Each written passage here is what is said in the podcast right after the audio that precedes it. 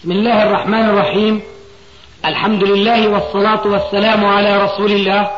أما بعد فهذا أحد أشريطة سلسلة الهدى والنور من الدروس العلمية والفتاوى الشرعية لشيخنا محمد ناصر الدين الألباني حفظه الله. نسأل الله أن ينفع به الجميع. والآن مع الشريط السبعون بعد المئة على واحد. بس علينا. علينا محمد من هذه الناحية يعني الله يحفظه.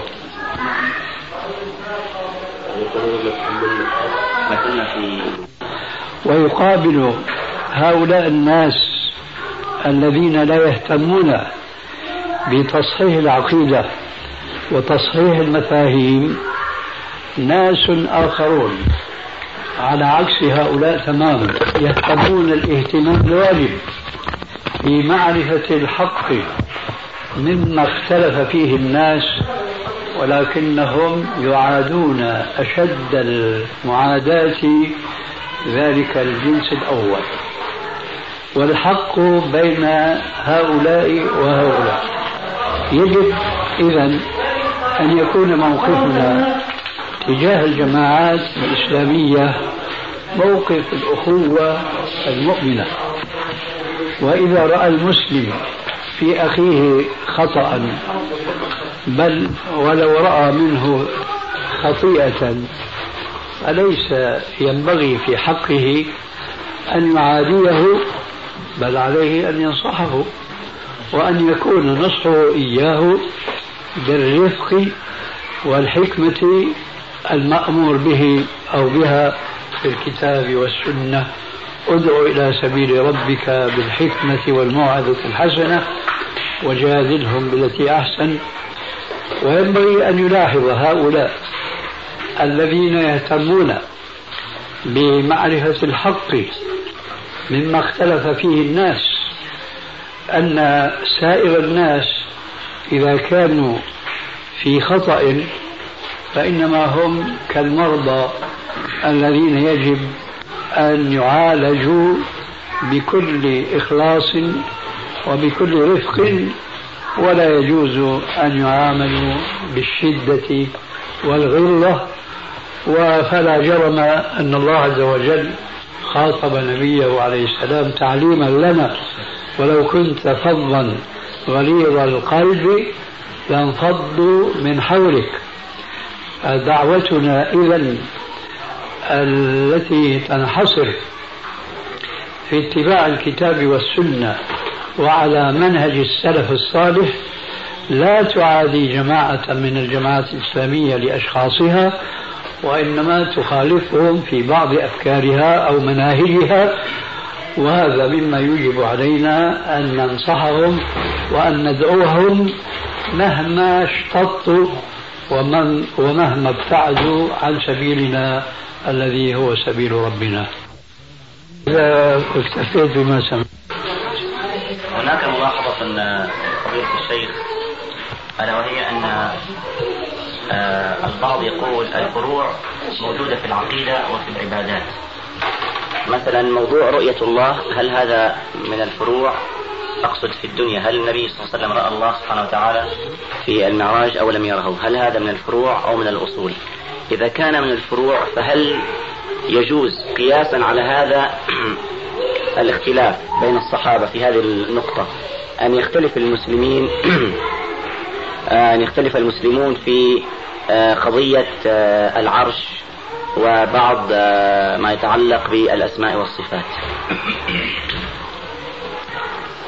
الجواب على هذا السؤال يكون من ناحيتين. الأولى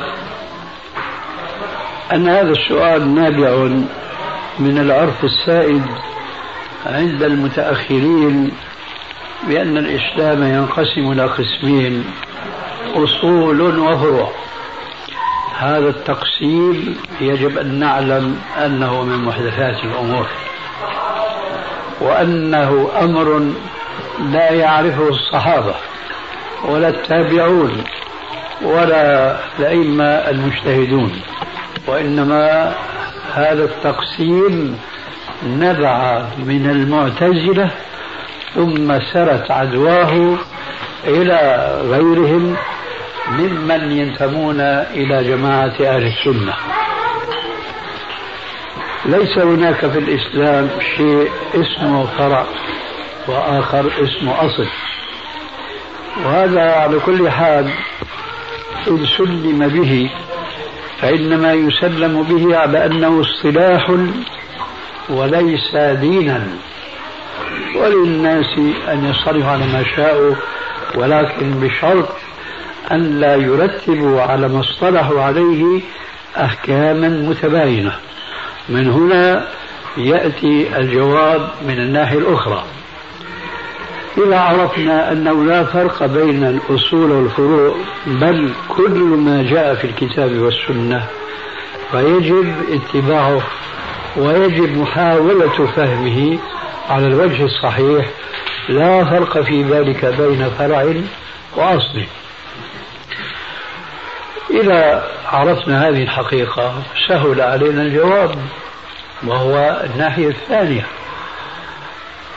يجوز الاختلاف فيما يسمونه في الأصول كما يجوز في الفروع لكن أي نوع من أنواع الاختلاف؟ أنا ذكرت آنفا أن هناك اختلافين اثنين. اختلاف يعود إلى المفاهيم كما وقع لأصحاب الرسول عليه السلام في قصة الصلاة في في بني قريظة. هذا أمر طبيعي. واختلاف متعمد مقصود يحمل عليه التكتل الحزبي والتعصب المذهبي. سواء كان الاختلاف من هذا النوع الثاني فيما يسمونه في الفروع أو في الأصول فهو مما نهى رب العالمين في كتابه الكريم في آية سبقت فلا تنازعوا ولا تفشلوا. بخلاف الاختلاف الآخر الذي ينتج من الاختلاف في الفهم. فسواء كان هذا الفهم فيما يسمونه أصلا أو يسمونه فرعا فالمختلفون في ذلك معذورون. إذا حينما نريد أن نجيب عن مثل هذا السؤال فيجب أن نتذكر أن الاختلاف اختلافين اختلاف مذموم واختلاف غير مذموم لا أقول ممدوح. يجب أيضا أن نكون دقيقين فهما وتعبيرا.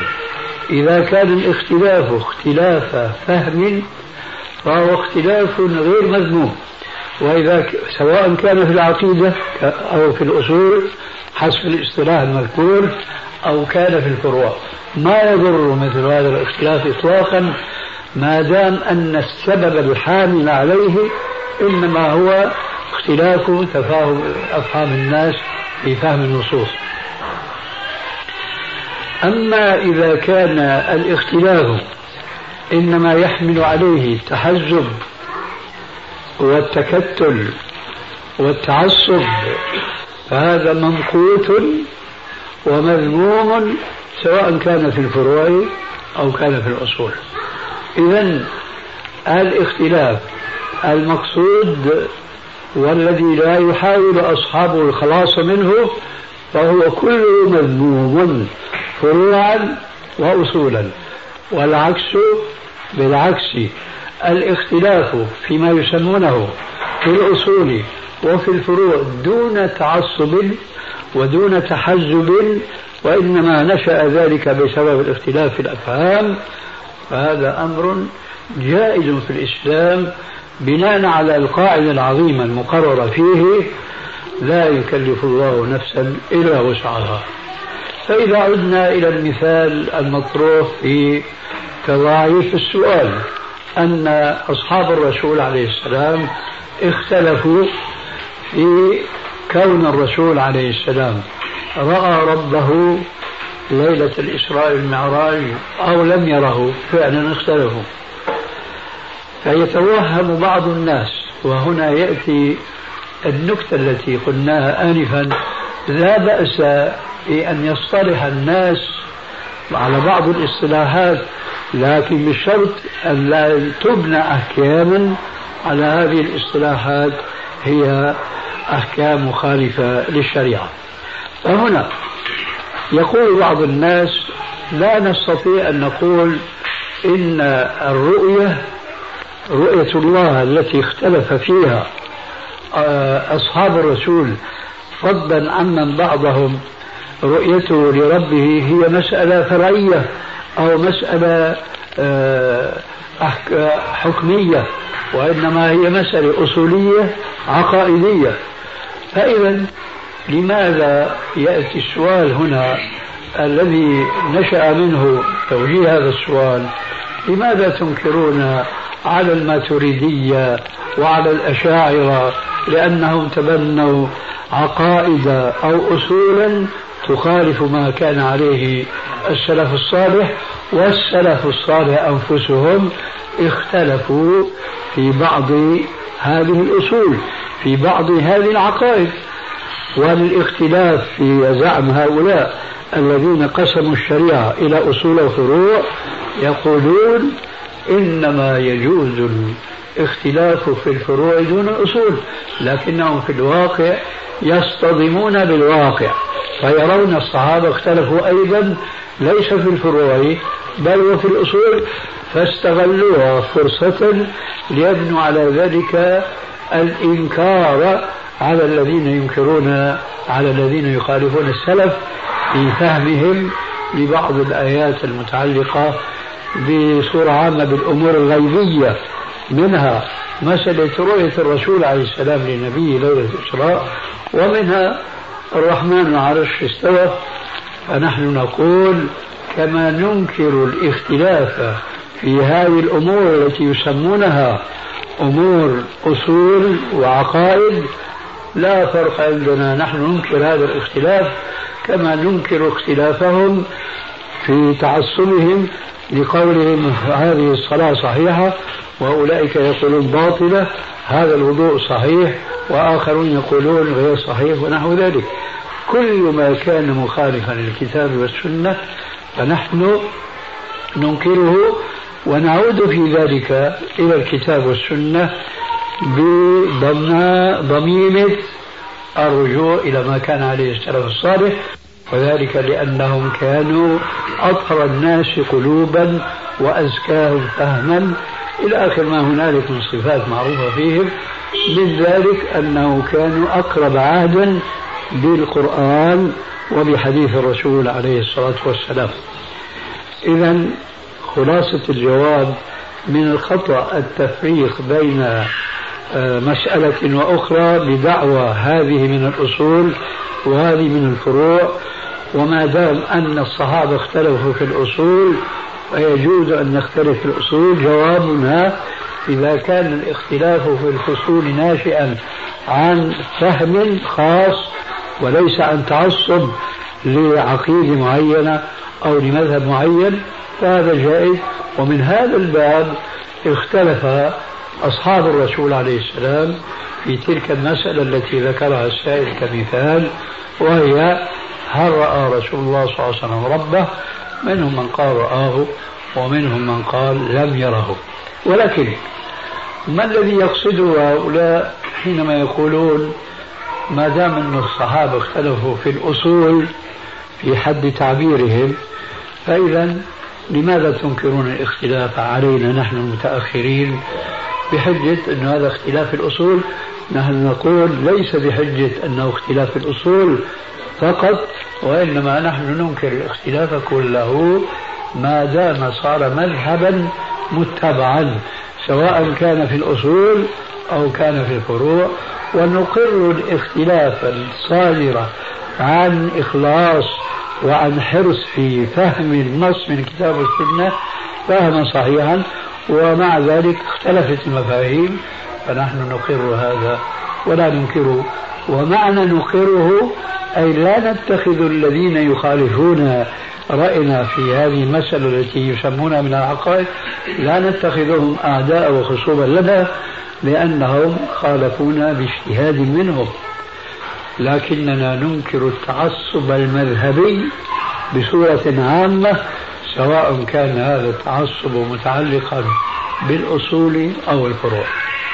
هذا أظن جواب سؤالك هذا. هناك بند أخير شيخ ناصر ألا وهو آه، موضوع الألوهية والربوبية. هل هذا نص في الإسلام أو هو اجتهاد من ابن تيمية أو غيره؟ آه، وهل المسلم ملزم بأن يدرس التوحيد في هذه الصيغة أو له أن يدرس التوحيد بصيغة مختلفة آه، على أن تؤدي إلى نفس النتيجة؟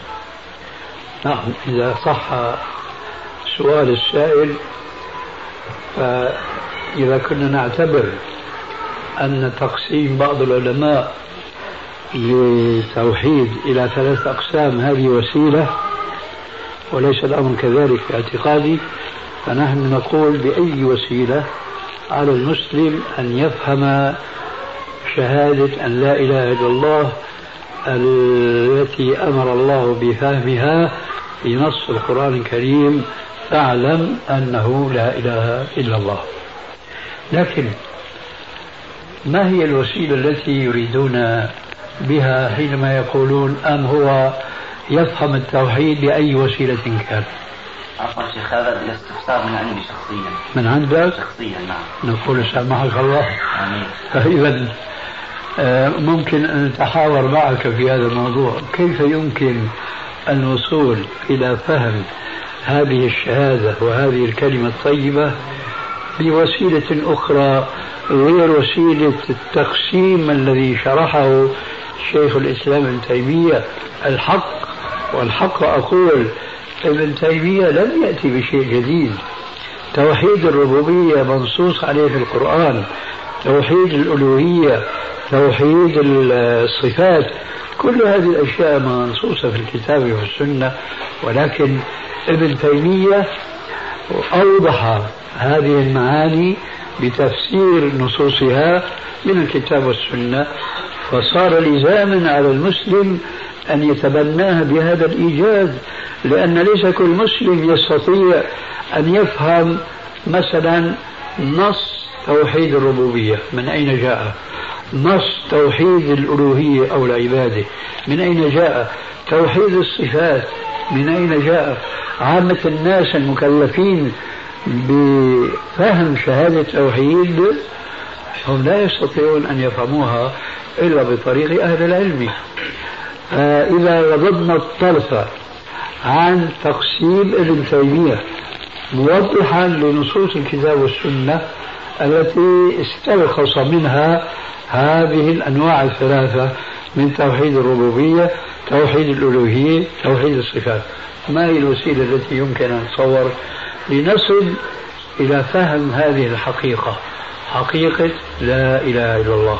نحن نضرب مثلا الآن.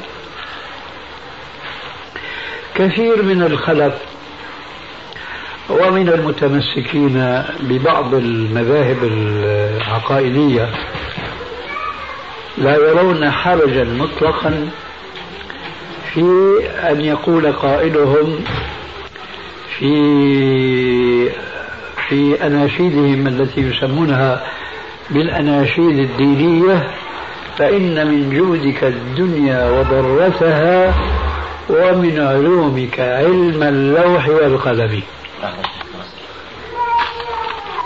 هذا القائل وأصبح قوله دينا متبعا. أصبح قوله أمرا مقررا غير منكر بل أصبح قولا يتبركون به ويحاولون الاستفادة آه، من تلاوة هذه القصيدة ووضع آه، كوز من ماء ليحل في هذا الماء بركة هذا الكفر أو هذا الشرك في هذا الماء فيسقى المرضى ليحصلوا على الشفاء. هذا النوع يا ترى إذا تركنا الاصطلاح الذي آه، كان لشيخ ابن تيمية فضل الأسبقية في شرحه وبيانه للناس ماذا نسميه؟ هل هذا شرك؟ في الربوبية؟ هل هذا شرك في العبادة؟ هل هذا شرك في الصفات؟ نحن الآن نتنازل ما نقول أنه من هذا أو من هذا من هذا لكن ماذا نستطيع أن نقول إذا تركنا هذا الاصطلاح؟ نقول شرك. نعم؟ نقول شرك. طيب. يعني مثل ما قال النبي عليه السلام ويحك أجعلتني دون الله له ما ما يجوز. بس طيب. نستفيد لو فصلنا هذا التفصيل. إيه؟ طالما في كل واحدة من هذه البنود الثلاثة الإلحاد فيها آه شرك. هذه البنود الثلاثة أقصد الربوبية نحن سميناه شركا وما اختلفنا في هذا. لكن هل هذا شرك يساوي شرك من أشرك بالله في عبادته؟ الذي سجد للصنم شأنه شأن الذي اعتقد بأن نبيه يعلم الغيب. لا شك هذا شرك وهذا شرك هذا كفر وهذا كفر. لكن بلا شك الذي يدرس الكتاب والسنة يفهم أنه هذا النوع من الشرك غير هذا النوع من الشرك. أنا أستغرب يعني هذا السؤال في الحقيقة وأستغرب أكثر قولك أن هذا صادر منك ومع تصديقي لك أقول هذا ليس صادرا منك لكنه صادر من الجو الذي تحيا فيه أنت. هو هذا أكيد. وإلا كيف يمكن لإنسان يفقه الكتاب والسنة أن يقنع فقط أن يقول هذا شك طيب. نمشي العلماء مثلا يدرسون التفصيلات هذه. نعم. ولكن أسأل لعامة المسلمين يعني نعم. هل لهم أن يدرسوا آه هذا التفصيل؟ أخي عامة المسلمين نحن ذكرنا سلفا عامة المسلمين لا يستطيعون أن يفهموا آه مصادر هذه الأنواع الثلاثة. لكن عليهم أن يفرقوا بين شرك الربوبية وهو جحد الإله عز وجل كالشيوعيين والدهريين وأمثالهم. وبين الشرك العبادة أن يسجد لعبد مخلوق مثله. وبين شرك الصفات التي أو الذي يقع فيه كثير من الصالحين. والسبب لأنهم لم يفهموا أن هذا شرك ومن نوع شرك الصفات وليس شرك العبادة. أو شرك إيش؟ الربوبية ثم أعود نقول ماذا نقول في مثل قوله عليه السلام من حلف بغير الله فقد أشرك هل نقول أشرك وانتهى الأمر؟ يعني ندع العامة يفهمون النصوص على جهلهم وأنت تقول هل هم مكلفون أن يدرسوا؟ نحن نقول لا. عليهم أن يفهموا وهم لا يستطيعون أن يدرسوا. ولكن بناء على ما نسمع نحن من بعض الناس أن هذا التقسيم أنتم أوجدتموه. أي نحن أوجدتموه. ماذا تقولون في من يقول فإن من جودك الدنيا وضرتها ومن علومك علم الله والقلم قال صاحبنا بس هو ما يستطيع أن يخالف عقيدته لكن لا يمثل الآخرين الذين ابتلي بمصاحبتهم أو مجادلتهم. قال هذا شرك وصدق. لكن أولئك من الصعب جدا أن تأخذ منهم هذا الاعتراف. ثم إذا سلموا لك وقالوا لك كما قلت هل فهمت أنهم فاهمون هذا الشرك فعلا أم قالوا لك هذا الشرك؟ جدلا كما لو قالوا لك وحياة راس أبوك. بيقولوا لك شرك. طيب شرك لكن في الواقع هم يقرونه ولا يهتمون بإنكاره إطلاقا. كذلك يقرون هذه الأناشيد التي فيها هذا النوع من الشرك. فإذا أريد أن أقول إذا لم يفهم العامي معنى الشرك وأقسامه ربما خلط بين ما اصطلح على تسميته وأعود أقول لا مشاهدة في الاصطلاح إذا لم نخالف شرعا ماذا يقولون في تقسيم العلماء؟ وأظن أنهم لا يخالفون في هذا التقسيم كما هم يخالفون في تقسيم التوحيد إلى ثلاث أقسام. شرك أكبر وشرك أصغر. هل يسلمون بهذا؟ فيما تعلم منهم يسلمون حسنا.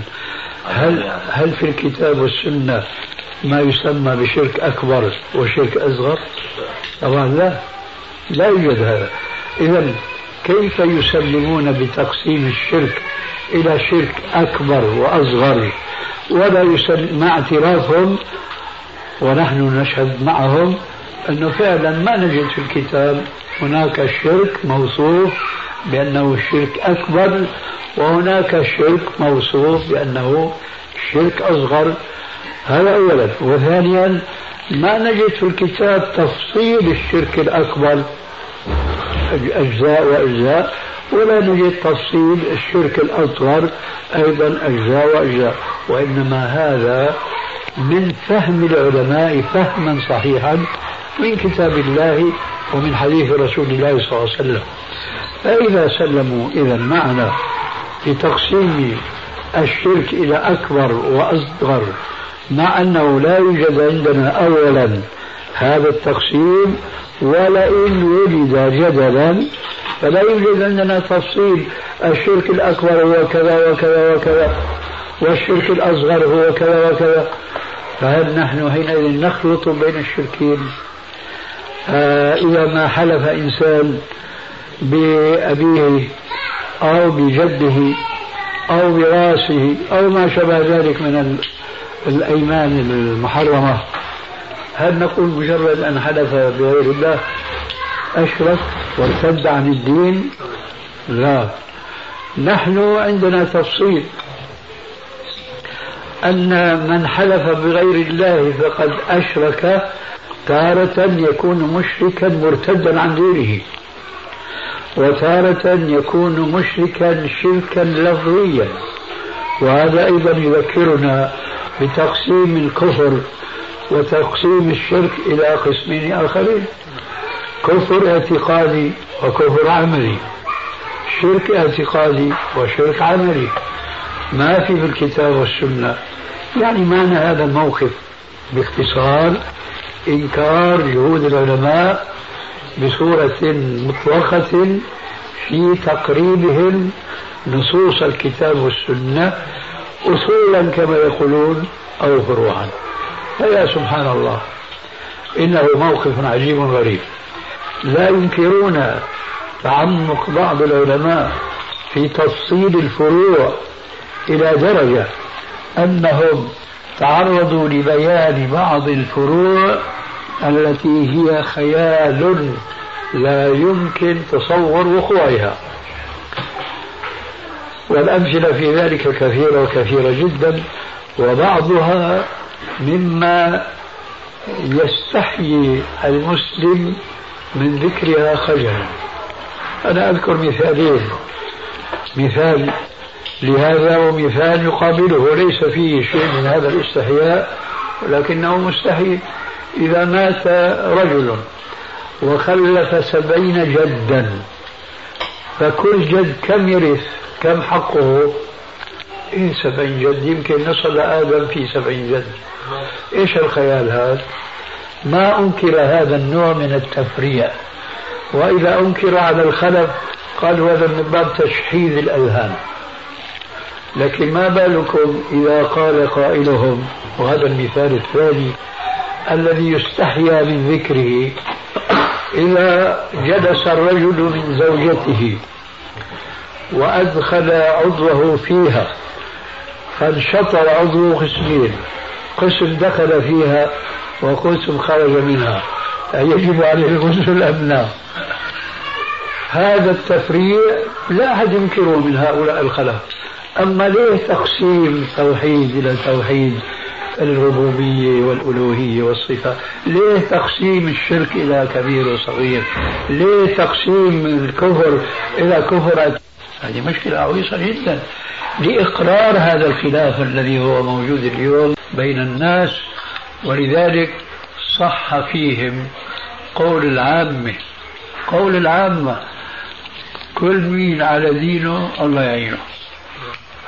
أما فهذا هو الحق ما به خفاء. فدعني عن بنيات الطريق هذا أمر لا يتمثلون به. لعلي أجبت أيضا طيب بسم الله. بتخلي الدور لغيرك يا علي. آه. جزاك الله خير. بس بقي السؤالين هم الأساسيين نعم نعم. بقضية آه، شغلة يعني إنكارهم هذا التقسيم. الواقع ما جاء من فراغ زي ما تفضل الأستاذ إنما هم مسبوقون يعني كثير من الكتاب كأبي غدة وغيره وش واحد اسمه مرزوق مرزوق الميداني أو كذا في كتاب براءة الأشعريين. تكلموا في هذه القضية وردوها. وفي الواقع يعني ردهم لهذا جاء نتيجة آه، عملية المشاحنة اللي بينهم وبين شيخ الإسلام فقط لا غير وبين الدعوة السلفية بشكل عام. مع أن شيخ الإسلام مسبوق بهذا بابن منده ابن منده في كتاب التوحيد له مثل هذا التقسيم. والدكتور الفقيهي محقق الكتاب أتى بالتاريخ الفعلي لهذه القضية وتقسيم هذه التوحيد إلى ثلاث أقسام وأثبت أن شيخ الإسلام مسبوق بهذا ليس وحيدا. ولو كان ليس بمسبوق فالأمر كما تفضل شيخنا. بارك الله التفصيل آه، الشيخ أثابه الله وإن كنت يعني آه، لا يعني بنفسي كل الوضوح في هذا استفدت الحمد لله لك. بس أنا اللي استفدت منه أكثر شيء شيخنا أنا هو إنه الناس ما تظن في أحد العصمه طالما العلماء بعده آه، نظروا في هذا الاجتهاد وارتاحوا إليه خاصة ال- ال- ال- الملتزم سنيا منهم فهذا يعني هو أساس قبولهم لهذا التفصيل وليس تقديسهم لابن تيمية. نعم. لك السؤالين أبدأ باحدهما وان شاء الله يكونوا اقصر بارك الله فيكم. السؤال الثاني جزاكم الله خير شيخ ناصر ألا هو أما ثاني في تحريف بعد. في بخس هذا سؤال ثاني الثالث ما هي بندين تحت الأول. طيب. ما هي نصيحتكم إلى الملتزم الجديد بما يتعلق بثقافته حول العالم الخارجي الحضارات الأخرى التي تعيش من حولنا أثابكم الله وماذا مدى تطلعه يعني في هذه الحضارات والله الذي أعتقده أن واجب المسلم أن لا يغتر بما يسمونه بالحضارة اليوم. وإن كنت أعلم مع الأسف الشديد أن كثيرا من الإسلاميين اغتروا وصاروا يلحون على المسلمين أن يتحضروا وأن يعني يأخذوا بالأسباب التي أخذ بها الغرب حتى تحضروا هذه الحضارة. لا أرى من الصواب أن يهتم المسلم بهذه الحضارة المادية لأن المسلم خلق لغاية في هذه الحياة الدنيا وعليه أن يسعى لتحقيقها. وهي أن يعبد الله تبارك وتعالى إعمالا لقوله عز وجل وما خلقت الجن والإنس ليعبدوا إلا ليعبدون. ولا شك أن هذه العبادة ليست كيفية بمعنى أن كل إنسان بغض النظر عن كونه مسلما أو غير مسلم الآن الكلام بصورة عامة للبشر. وما خلقت الجن والإنس إلا ليعبدون. ليس المقصود بهذه العبادة أن يعبد كل فرد من أفراد البشرية أن يعبد الله كما يتسنى له أو كما يخطر على باله أو كما ورث ذلك من آبائه وأجداده. وإنما عليه أن يعبد الله كما شرع الله وحين ذاك إذا تنبهنا لكون العبادة ينبغي أن تكون بهذا القيد وما خلقت الجن والإنس إلا ليعبدون ليعبدوني على ما شرعت لهم وذلك لا يكون إلا بأن يكون مسلما لله ولرسوله. هذا أولا. وثانيا لا يكون هذا الإسلام متحققا في ذاك المسلم الذي يريد أن يحقق هذه الحكمة البالغة من خلق الله عز وجل للجن والإنس ينبغي أن يهتم كل الاهتمام بأن يفهم كيف تكون عبادة الله عز وجل ليحقق هذه الحكمة القرآنية. وفي اعتقادي إن المسلم إذا توجه لتحقيق هذه الغاية التي من أجلها خلق الثقلان فذلك سوف لا يفسح له مجالا أن يفكر فيما يسمى اليوم بالحضارة الغربية. وبخاصة أن هذه الحضارة لم تختص بمفهومها فيما قدمت إلى البشرية من خدمات جلية جليلة لا يمكن إنكارها فيما يتعلق بالطب وما يتعلق بتيسير الطرق ونحو ذلك. فحدث عن هذا النوع ولا حرج لكن الحضارة لا تعني فقط هذه الفوائد المادية وإنما تعني منطقا خاصا حملهم على هذا التخصص ألا من ذلك قولهم وإعلانهم بوجوب فصل الدين عن الدولة. ولذلك تورط كثير من المسلمين الذين لم يفقهوا بطبيعة الحال إسلامهم ودينهم فرغبوا وكثيرا ما نقرأ مثل هذه الادعاءات في جرائد إسلامية. فرغبوا أن يقلد المسلمون الأوروبيين والأمريكان في أن يفصلوا الدين عن الدولة الدين عن الحكم ويتمثلون بما ينقلون عن الإنجيل آه إيش يقول؟ دع ما لقيصر لقيصر وما لله لله.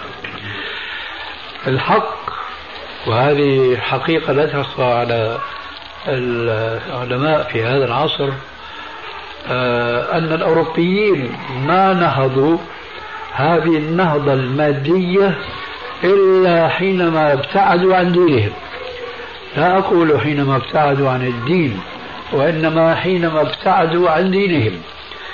وحق لهم ذلك لأن دينهم الذي دخل فيه التحريف في الأصل من التوراة والإنجيل انحرف بهم عن مقتضى العقل السليم وعن الاستفادة من العلوم الكونية والطبيعية ولذلك رأوا أن لا مناص لهم من أن يبتعدوا عن نصوص الدين عندهم وأن يعملوا بمقتضى عقولهم.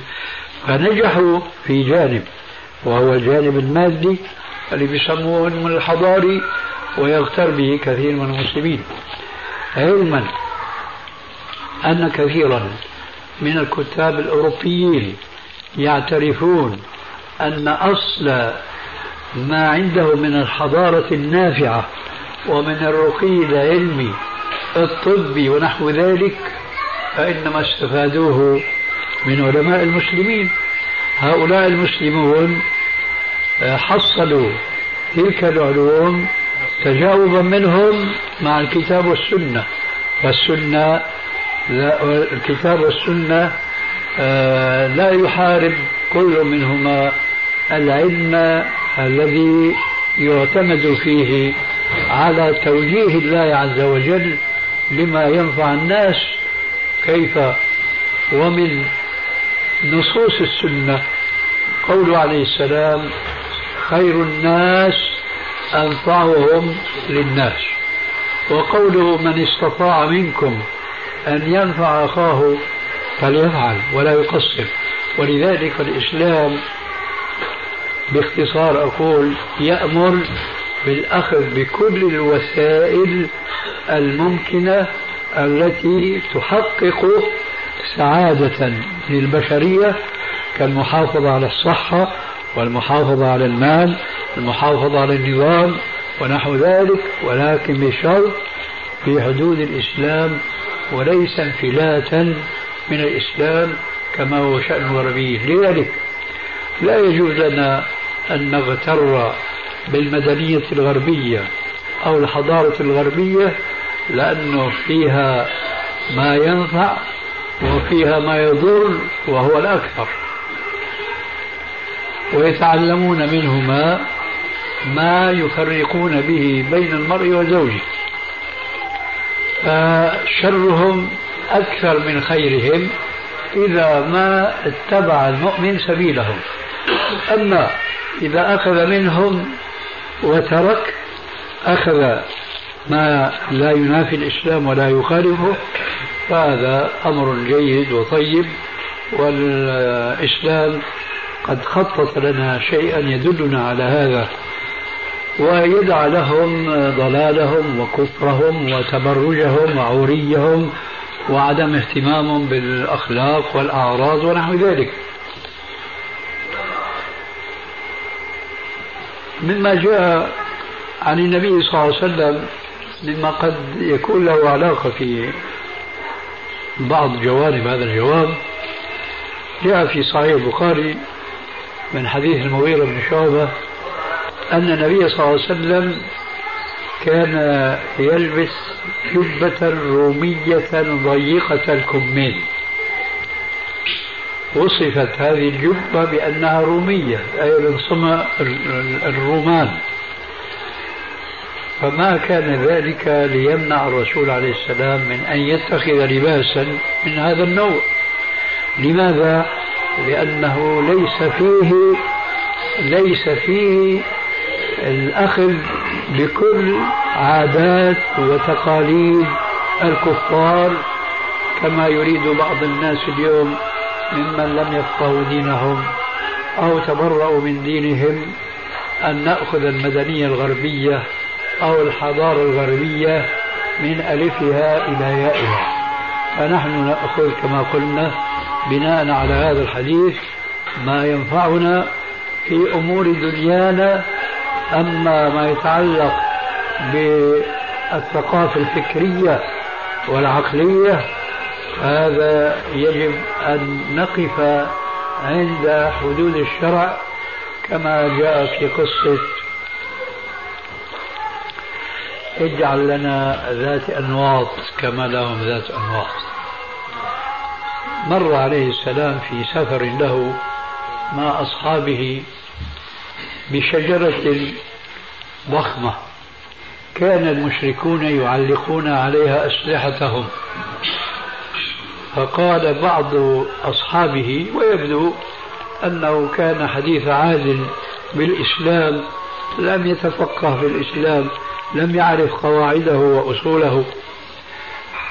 قال هذا البعض يا رسول الله اجعل لنا ذات أنواط كما لهم ذات أنواط قال عليه الصلاة والسلام الله أكبر هذه السنن وفي رواية هذه السنن لقد قلتم كما قال قوم موسى لموسى اجعل لنا إلها كما لكم آلهة كما لهم آلهة.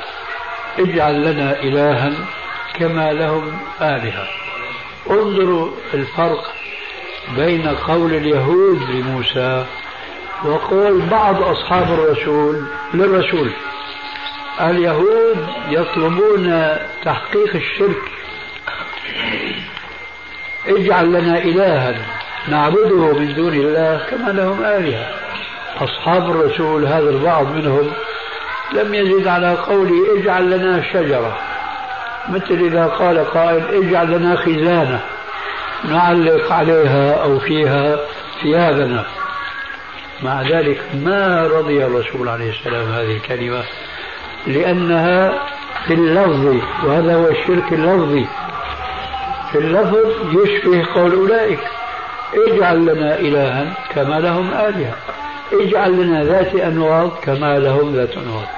فعظم الأمر على الرسول عليه السلام وقال الله أكبر هذه السنن كما أشار في الحديث في صحيح البخاري لتتبعن سنن من قبلكم شبرا بشبر وذراعا بذراع حتى لو دخلوا جحر رب لدخلتموه.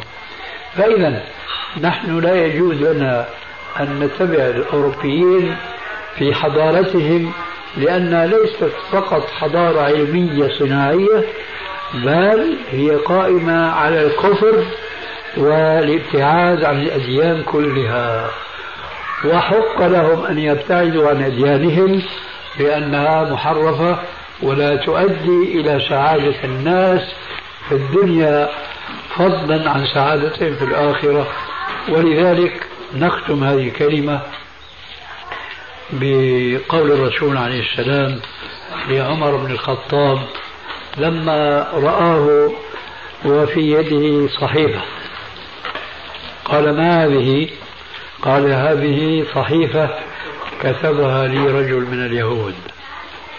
قال عليه الصلاة والسلام آه إيش أول الحديث؟ أمتهوكون أنتم. كما تهوكت اليهود والنصارى والذي نفس محمد بيده لو كان موسى حيا ما وسعه إلا اتباعي فإذا نحن لا نتبع نظاما ولا حضارة ولا أي شيء وإنما حسبنا كتاب ربنا وسنة نبينا صلى الله عليه وسلم وفي ذلك الخير كله إن شاء السؤال يشمل دراسة أيضا الحضارات الأوروبية مش اتباع دراستها من أجل إذا كان المقصود بالسؤال أيضا يعني الدراسة. يشمل فقط. أما أنتم جزاكم الله خير معليش. نعم.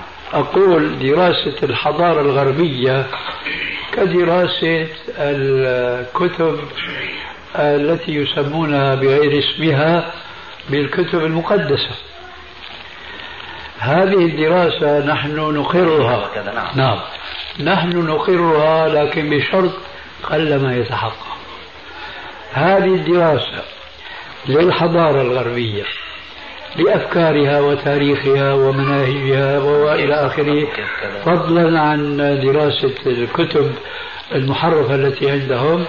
هذه لا يجوز لمسلم أن يدرسها إلا بعد أن يتمكن في فهمه لشريعة دينه وإلا كان معرضا لنفسه على خطر وإذا كان الرسول عليه السلام يخاطب عمر الفاروق بقوله أمتهوكون أنتم كما تهوكت اليهود والنصارى إلى آخر الحديث؟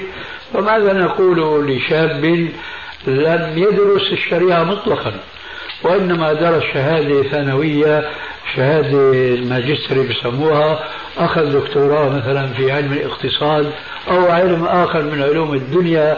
لا ننكر نحن هذه العلوم لكن يجب أن تكون على ضوء الكتاب والسنة وهذا أبعد ما يكون في واقع العالم الإسلامي اليوم. لذلك فدراسة هذه الحضارات أعتقد أنا من الواجبات الكفائية. ولكن من الذي يقوم بها من كان متمكنا في معرفته بدينه وأحكام شريعته؟ والسلام عليكم ورحمة الله وبركاته. جزاكم الله وبركاته شيخ نحن كنا في حديث عن المسلم والمؤمن. أي نعم. لو تعيد شيخنا من بداية؟ الله يبارك فيك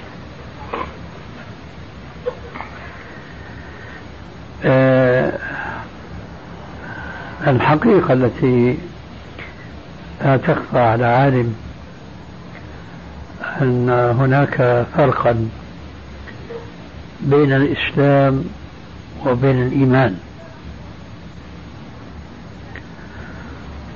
وبينهما كما يقول الفقهاء عموم وخصوص أي كل مؤمن مسلم وليس كل مسلم مؤمن. كل مؤمن مسلم وليس كل مسلم مؤمن. لماذا؟ لأن الإيمان هو الاعتقاد فهو أمر قلبي. أما الإسلام فهو أمر عملي ظاهر.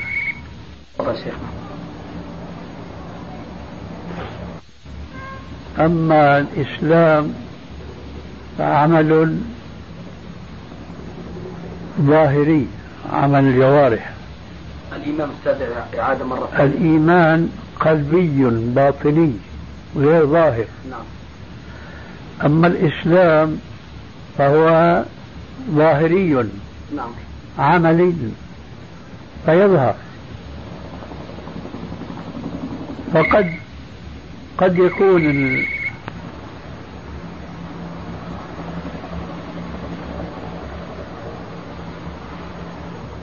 فقد يمكن أن يسلم بعض الناس بمصلحة شخصية هذه المصلحة تتغير وتختلف باختلاف الزمان الزمان والمكان. في الزمن الأول زمن قوة الإسلام التي نبع منها تشريع خاص. من ذلك قول عليه السلام أمرت أن أقاتل الناس حتى يشهدوا أن لا إله إلا الله وأن محمد رسول الله. فإذا قالوها فإذا قالوها فقد عصموا مني دماءهم وأموالهم وحسابهم على الله. فإذا قالوا لا إله إلا الله عصموا بها دماءهم وأموالهم. أما حسابهم عند الله قالوها عن عقيدة عن إيمان ولا عن خوف قتل خوف دفع جزية أو ما شابه ذلك. لذلك كان الإسلام غير الإيمان. فالإسلام عمل ظاهري والإيمان عمل باطني. فإذا عرفنا هذه الحقيقة وهي منصوص عليها في كتاب الله وفي أحاديث رسول الله صلى الله عليه وسلم في نصوص كثيرة من أشهرها قوله تعالى قالت الأعراب آمنا. إذا الأمر الإلهي قل لم تؤمنوا ولكن قولوا أسلمنا. ولما يدخل الإيمان في قلوبكم. هذول أسلموا يعني ظاهروا بأنهم يشهدوا أن لا إله إلا الله بيقوموا إلى الصلاة ولكن ربنا علم منهم أن الإيمان بعد ما دخل إلى قلوبهم. هذول مسلمون. أي قد يكونون منافقين في قلوبهم لكنهم مسلمون في أعمالهم. ولذلك فمن كان مؤمنا حقيقة في قلبه فهو مسلم ولا شك ولا عكس. أي ليس كل مسلم مؤمن. لذلك أنا استنكرت قول ذلك الشاب أنه أنت لما بتقول أنا مؤمن لا أنت مسلم ما لك مؤمن. فلما قال لك ذاك الإنسان أن أنت لا ما لك مؤمن أنت مسلم كنت مستحسن أنك تعكس عليه سؤال. فأنت مؤمن ولا مسلم؟ إذا قال أنا مؤمن طيب شو الفرق بيني وبينك؟ ليش عم تنكر علي قولي أنا مؤمن؟ هو الواقع بدالي من هذا السؤال. ومن بعض المناقشات التي جرت بينك وبينه إنه هذا سامع كلمات. لقيت كلمات من بعض المحاضرات أو بعض الدروس ومش مستوعبها. يوجد عند علماء السلف هذا الحديث أنه إذا سئل الإنسان هل أنت مؤمن؟ يقول أنا مؤمن إن شاء الله. بينما ناس آخرين بيقولوا لا لا تقول إن شاء الله قول أنا مؤمن. أجزم. وجهة نظري بيقول أنا مؤمن إن شاء الله. ليس هو الشك في إيمانه. أنا وأنت كل أهل منا بيعرف نفسه أنه مؤمن بالله ورسوله وما جاء في كتاب الله وسنة رسوله.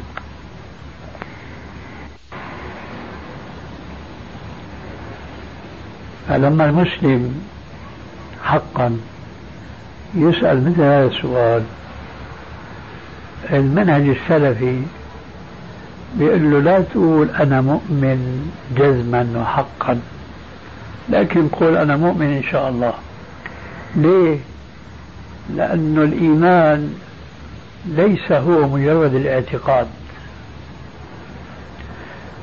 وإنما بينضاف إليه العمل الصالح. لذلك إذا ذكر الله الإيمان قرن معه العمل الصالح. والعصر إن الإنسان في خسر إلا الذين آمنوا وعملوا الصالحات. ولذلك من المقرر عند علماء السلف أنه العمل الصالح من الإيمان بينما الذين يسمون بالماتريدية هذول بيقولوا لا العمل الصالح لوحده والإيمان وحده. أي العمل الصالح ليس له علاقة بالإيمان. عرفت؟ نعم. هيك بيقولوا. وهذا بلا شك خطأ. وبيبنوا على هذا الخطأ خطأ ثاني. وهو هذا الماتريدي إذا سئل هل أنت مؤمن؟ قال لك أنا مؤمن حقا.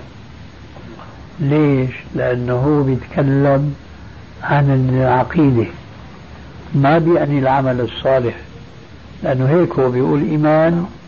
ليس له علاقة بالعمل الصالح. صحيح العمل الصالح فرض واجب لكن لا يدخل في مسمى الإيمان. بينما عند الجمهور الإيمان من معاني العمل الصالح. من هنا بيختلف الجواب. هل بيقول الإيمان هو الاعتقاد الجازم؟ فيسأل بيقول أنا مؤمن. حقا. أما اللي بيعتقد أنه من الإيمان العمل الصالح بيقول لك أنا مؤمن إن شاء الله لأنه ما بيعرف أنه هو قائم بحق هذا الإيمان. أو لا. آه. إيه هذا الشاب يمكن سمعان أنه السلف ما بيقول أنا مؤمن حقا بيقول مؤمن إن شاء الله. أم فسرها أنه لا تقول مؤمن مطلقا. وإنما أقول أنا مسلم. أنت تقدر تقول عن إنسان مسلم إذا شكيت في إيمانه مثل المنافقين اللي كانوا في زمن الرسول. وما أظن هو يريد أن يتهمك بالنفاق. ولذلك كنت استحسن جدا إنك تقول له أنت مؤمن؟ هذا السؤال أنا أجبتك عليه. شو جوابك أنت عليه إذا أنا قلت لك هل أنت مؤمن؟ فإذا قال لك أنا مؤمن معناه كشفته أنه يتهمك بالنفاق. الله أكبر. يعني بيقول لك أنت كافر تظهر الإسلام. وإذا قال لك أنا مسلم ما قال أنا مؤمن يتحقق إنه هو مش فاهمان من القضية آخذ رؤوس من قول السلف إنه أنا مؤمن إن شاء الله. اذا ما بيقولوا أنا مؤمن فأنت لما قلت له أنا مؤمن كنت خطأ عنده مخطئ لكن شو الصواب؟ أنه لازم تقول أنا مسلم. لا الجواب الصحيح أنا مؤمن إن شاء الله. أما إذا كنت قصدت أو فهمت من سؤال السائل هل أنت تعتقد اعتقاد جازم بالإسلام والقرآن والسنة وإلى آخره؟ فقلت له نعم. أنا مؤمن ما في مانع من هذا الجواب. لكن لما يسأل سؤالا مطلقا هل أنت مؤمن؟ الجواب السلفي أنا مؤمن إن شاء الله لأنه داخل في مسمى الإيمان العمل الصالح. هذا السائل لما سألك هل أنت مؤمن؟ ما ندري شو قصد. فأنا أخشى ما أخشى أحد شيئين وأحلاهما مر. الشيء الأول أنه بيتهمك بالكفر ولذلك بيقول لك لا أنت مالك مؤمن أنت مسلم. الشيء الثاني اللي يمكن يقصده هو هذا المعنى اللي ما بيقوله عالم لأنه السلفيين أتباع أهل الحديث بيقولوا أنا مؤمن إن شاء الله. الماتريديين بيقولوا أنا مؤمن حقا. هو شلون بينكر هاي وبينكر هاي؟ لا هاي ولا هاي. لا هاي ولا هاي.